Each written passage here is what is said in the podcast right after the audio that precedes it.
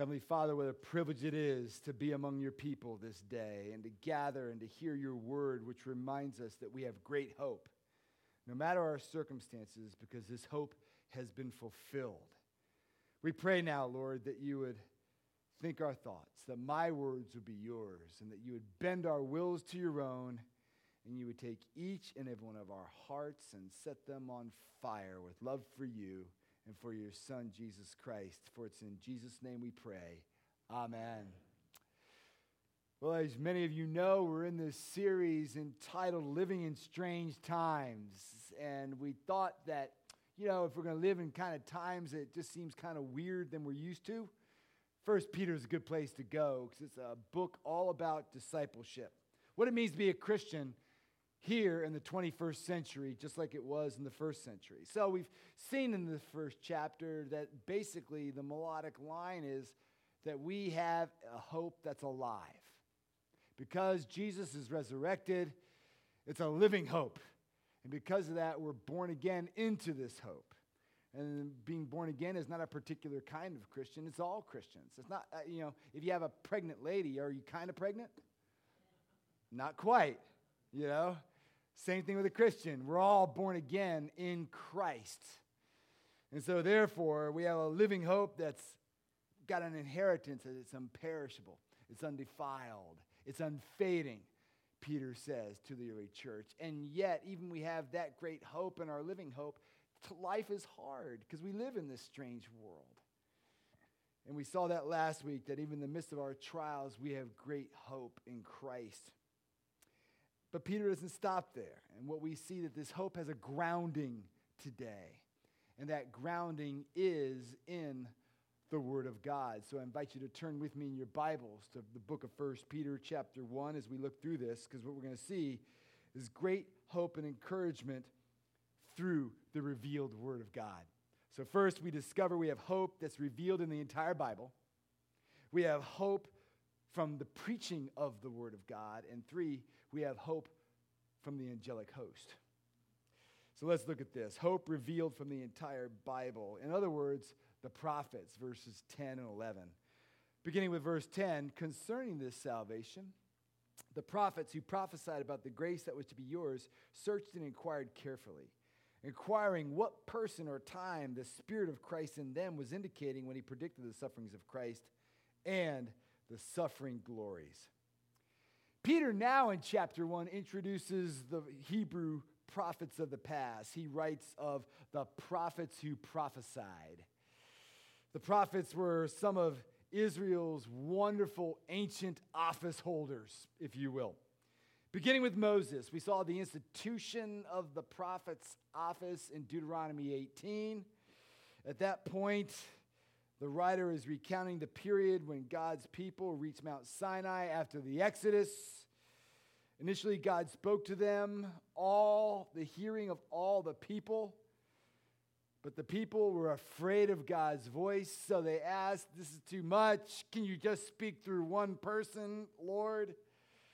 So he condescended to the request and chose Moses to be the first of the prophetic office. And all of Israel's prophets, from Moses onward, stood in the presence of God in order to receive the word of God and then to pass it along to God's people. And what Peter is telling his readers here in the verse before us is that the prophet's best days were spent looking for the prophecy's fulfillment. They were men who studied long and hard. They pored over the Word of God as it was being given to them. And what were they looking for in particular? Verse 11. They were searching carefully, inquiring what person or time the Spirit of Christ in them was indicating when he predicted the sufferings of Christ and the subsequent glories.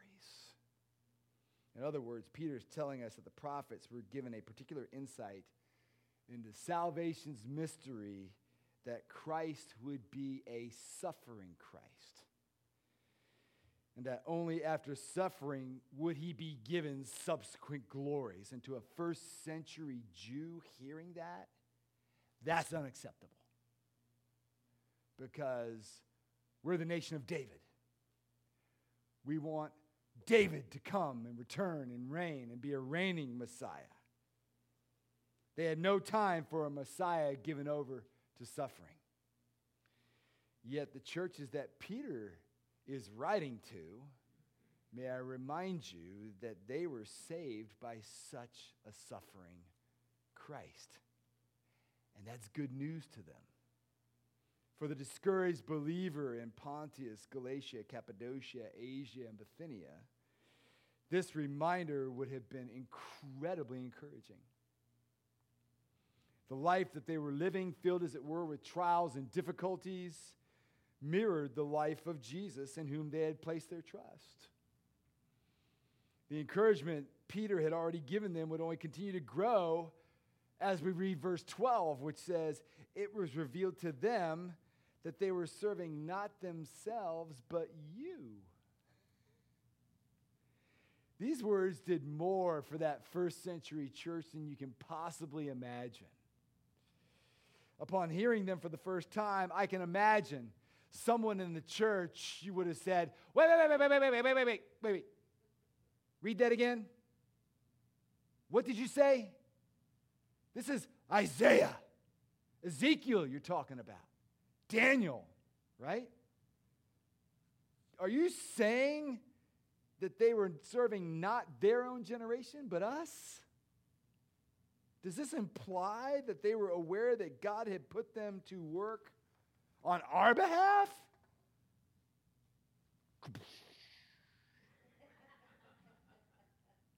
As the reader for that day would have recited over again, the hearts would have collectively soared to hear that.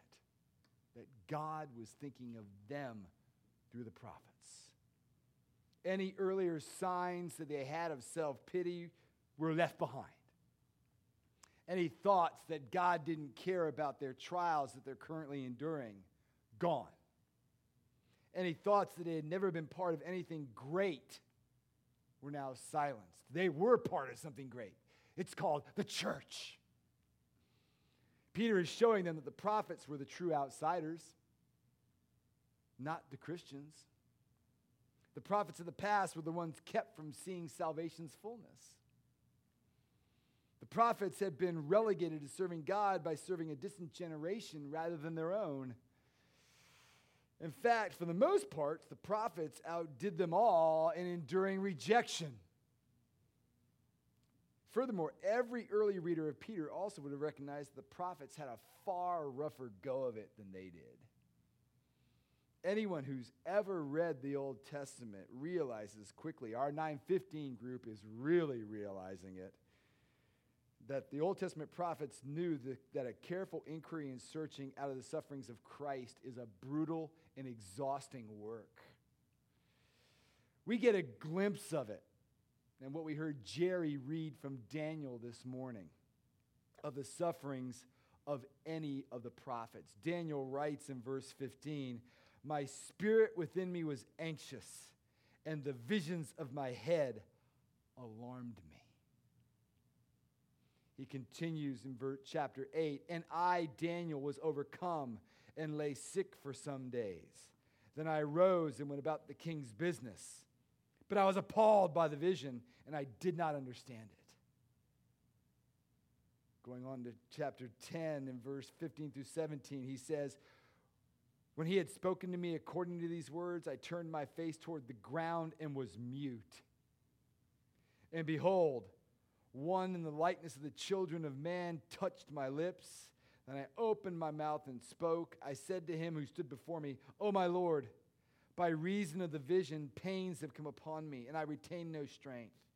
How can my Lord's servant talk with my Lord? For now no strength remains in me, and no breath is left in me. You want to be a prophet? Such is the reward of a prophet. My friends, we think we face rejection. Nothing like Daniel. Nothing. They served another time. They couldn't understand salvation as clearly as they desired. And they were often physically impaired by the prophetic work which God had called them to do. Peter's first readers would have been deeply humbled by this.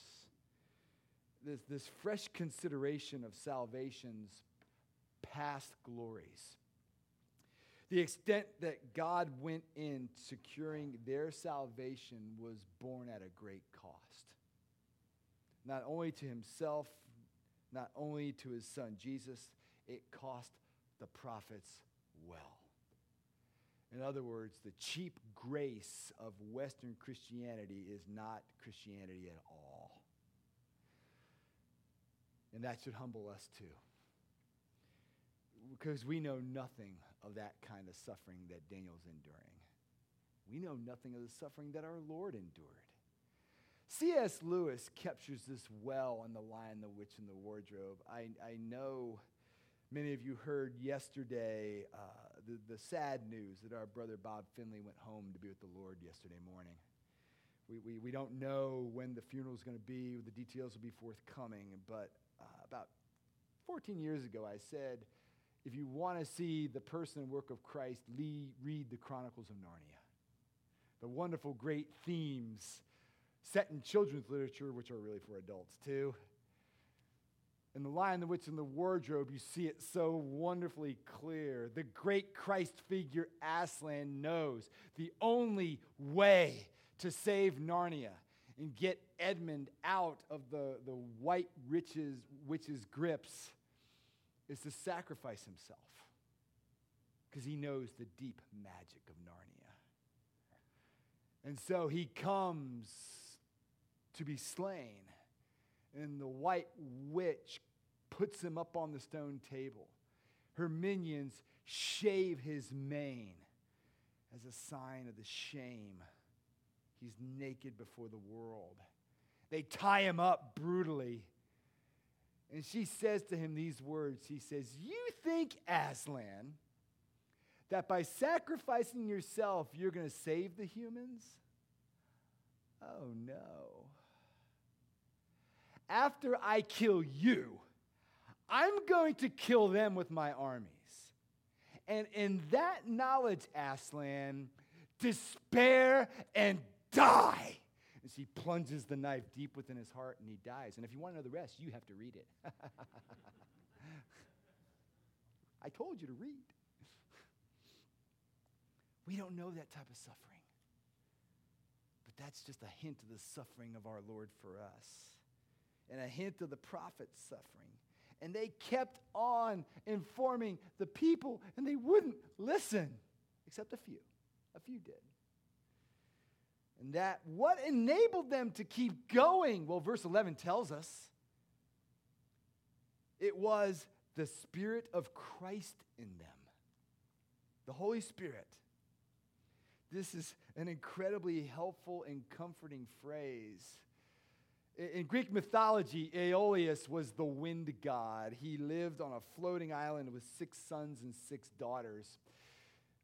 Homer writes of Aeolus in the Odyssey when he says, The wind god summoned the breezes to help Odysseus on his way. From this myth, we have a musical instrument called the Aeolian harp. It's a taut stringed harp that the wind blows through and makes beautiful music. It's a beautiful sound. Something very much like this must have been a work in the prophets. It was the Holy Spirit of Christ in them who kept them going even when no one was listening to them. Christ himself is depicted as wind blowing gently through the prophets as they told them about the coming of Christ. It was the Holy Spirit of Jesus who enabled the prophets to pore over their own visions, their own sermons.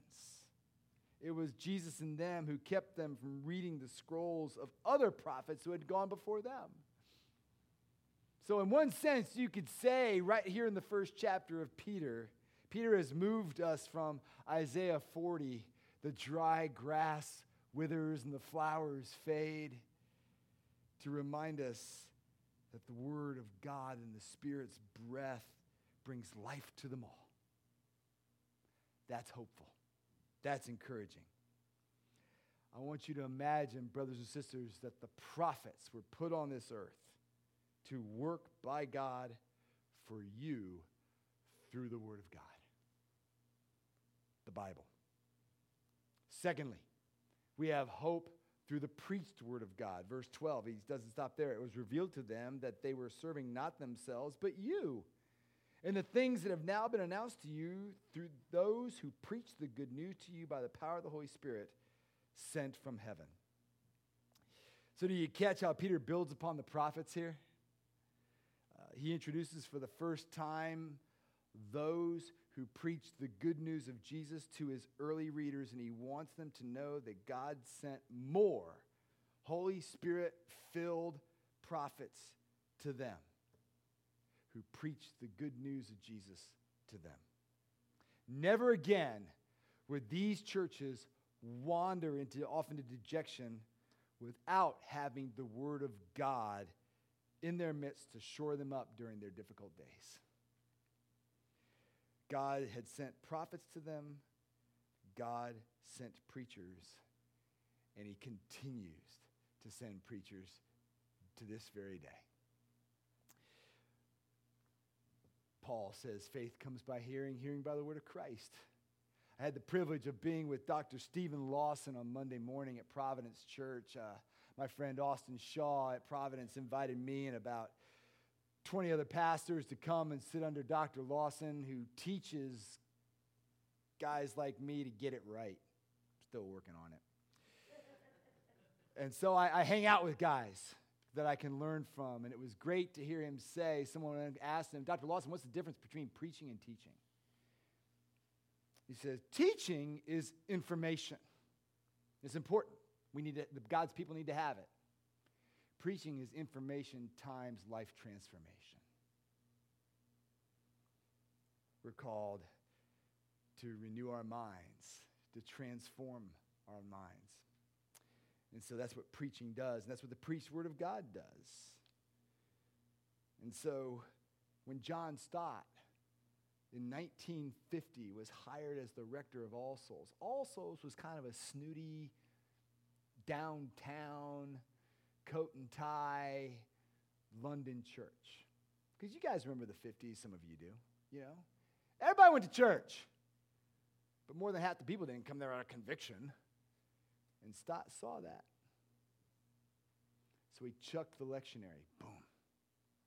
We're going to preach through whole books of the Bible and we're going to feed God's people the Word of God. And over time, didn't happen overnight. Revival and renewal broke out at All Souls to the point that even today, if you go there, it's just an incredible, wonderful place at All Souls that Charlie Skrine is the rector. He's a young guy. And there's six other guys on staff. There's just this constant going through. And this morning they preached through Luke chapter 7. Just a beautiful thing to see that the Word of God continues to preserve His people, taking care of them, feeding them. And Peter is proving God's love for them in the preaching of God's Word. So, number one, Peter throws a hopeful word to his readers about salvation's past. He preaches a hopeful word about preaching today for them and for you. And that message has the angelic host standing at attention like they're in basic training in the army. Verse 12 Through those who preach the good news to you by the Holy Spirit sent from heaven, things into which angels long to look. How encouraging in our day. Prophets labored their entire lives to present the true gospel to us. Preachers travel around the globe to ensure that it gains a hearing before us. And angels would like nothing more than to gaze into what God has done for us. It's like Peter saying, Surprise! This is how much God loves you, church. I can almost hear the shouts of joy emanating from Pontus, Galatia, Cappadocia, Asia, and Bithynia. This is amazing love. Ancient prophets, itinerant preachers, exalted angels have for ages stood in service to this salvation that's come to you and me. The fullness of your salvation has been the joyful business of God's servants throughout the centuries. It is an ancient future faith. Do you, knowing this, I hope, have a surge of spiritual fortitude now? Do you, do you sense it? That you can remain faithful wherever God has you, no matter what you're enduring right now? Hearts were made to rise in worship. And so, looking ahead in our days ahead of us, our minds are to be made ready to join the Lord at the work that He's doing all around us. So, let's apply this because this really is about the Word of God and the power of it in our lives. So let us learn how to read the whole Bible through the gospel. so you can actually see the Gospel is enshrined in all of it. In a thousand different ways, kind of like a glorious kaleidoscope. You know, it just turn, you turn it and it just gives you a different vision every single time you go back to Genesis 1. It's beautiful. There's a never ending, different number of ways in which the good news of Jesus is laid out there for us.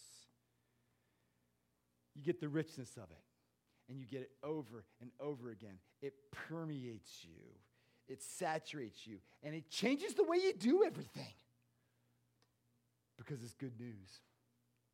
And that only happens if you read it, both Old and New Testaments, starting with little chunks at a time then getting a little more, spending some time in prayer. May I commend to you just one chapter a day, you know, just a little bit at a time. And what you'll see is God speaking to you in the person and work of Jesus Christ throughout it. And that takes time to learn how to do. Walk with us. Like on the road to Emmaus, Jesus, after his resurrection, meets these two downcast disciples. Of course, they don't even recognize him, and he says, What's the problem? They say to him, You know, we thought Jesus Christ would redeem Israel, but they killed him. It's over. We're done. We thought he was going to be the king. Instead, he died on a cross. So Jesus looked at them and said these words in Luke How foolish you are, and how slow of heart to believe all that the prophets have spoken. Did not the Christ have to suffer these things and then enter his glory? And beginning with Moses and all the prophets, he explained to them what is said in all of Scripture concerning himself. What Jesus said was if you don't understand what's going on in life, you don't understand what's going on in your life.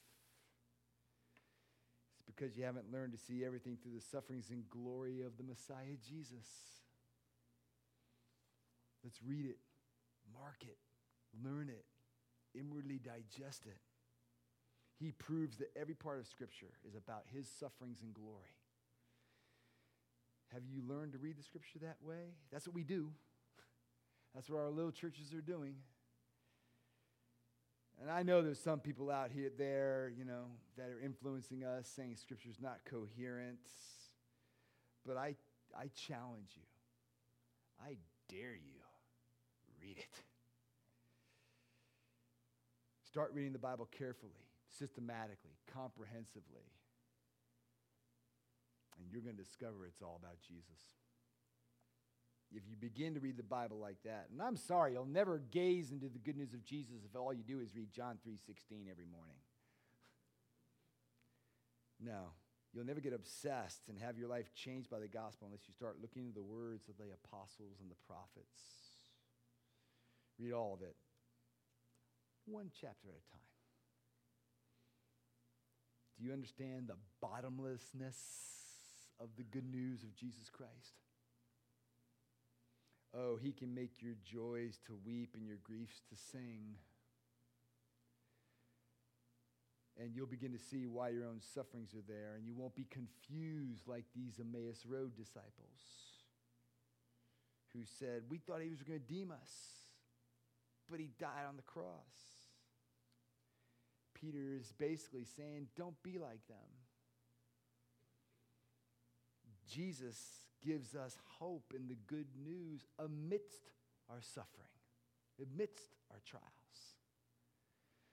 We have hope fulfilled in Jesus Christ. It's like the little boy at the Little League game. He's in the batter's box and he's swinging his back and bat, and his team is getting up in the bottom of the first inning. And some old codger walks over to the gate and goes, Hey, son, what's the score? Kid looks back at him and says, 18 to nothing, we're down. And the guy goes, Well, that's discouraging. He goes, Discouraging? We haven't been up yet. that's hope, right? No, my friends, no matter how down we are, we have hope in Jesus Christ. It's living hope in the resurrection. You've been born again. Take it and gaze with me into the good news of Jesus Christ in His Word. You don't drift into maturity, brothers and sisters. You have to intentionally take a step into it, and it starts with getting into the Word for yourself. Start in John. We'll be talking a lot about this as we go into the fall because we have immense hope in the good news of Jesus Christ. Let's walk in that immense hope together. Let us pray. Heavenly Father, we come to you now and we pray that you would help us to be disciplined, to, to read, mark, learn, and inwardly digest your word, the scripture, to be confident in its sufficiency, to trust it, and to be obedient by the power of the Holy Spirit to come into it, read it, and through the sufferings of Jesus and to give glory to your Son.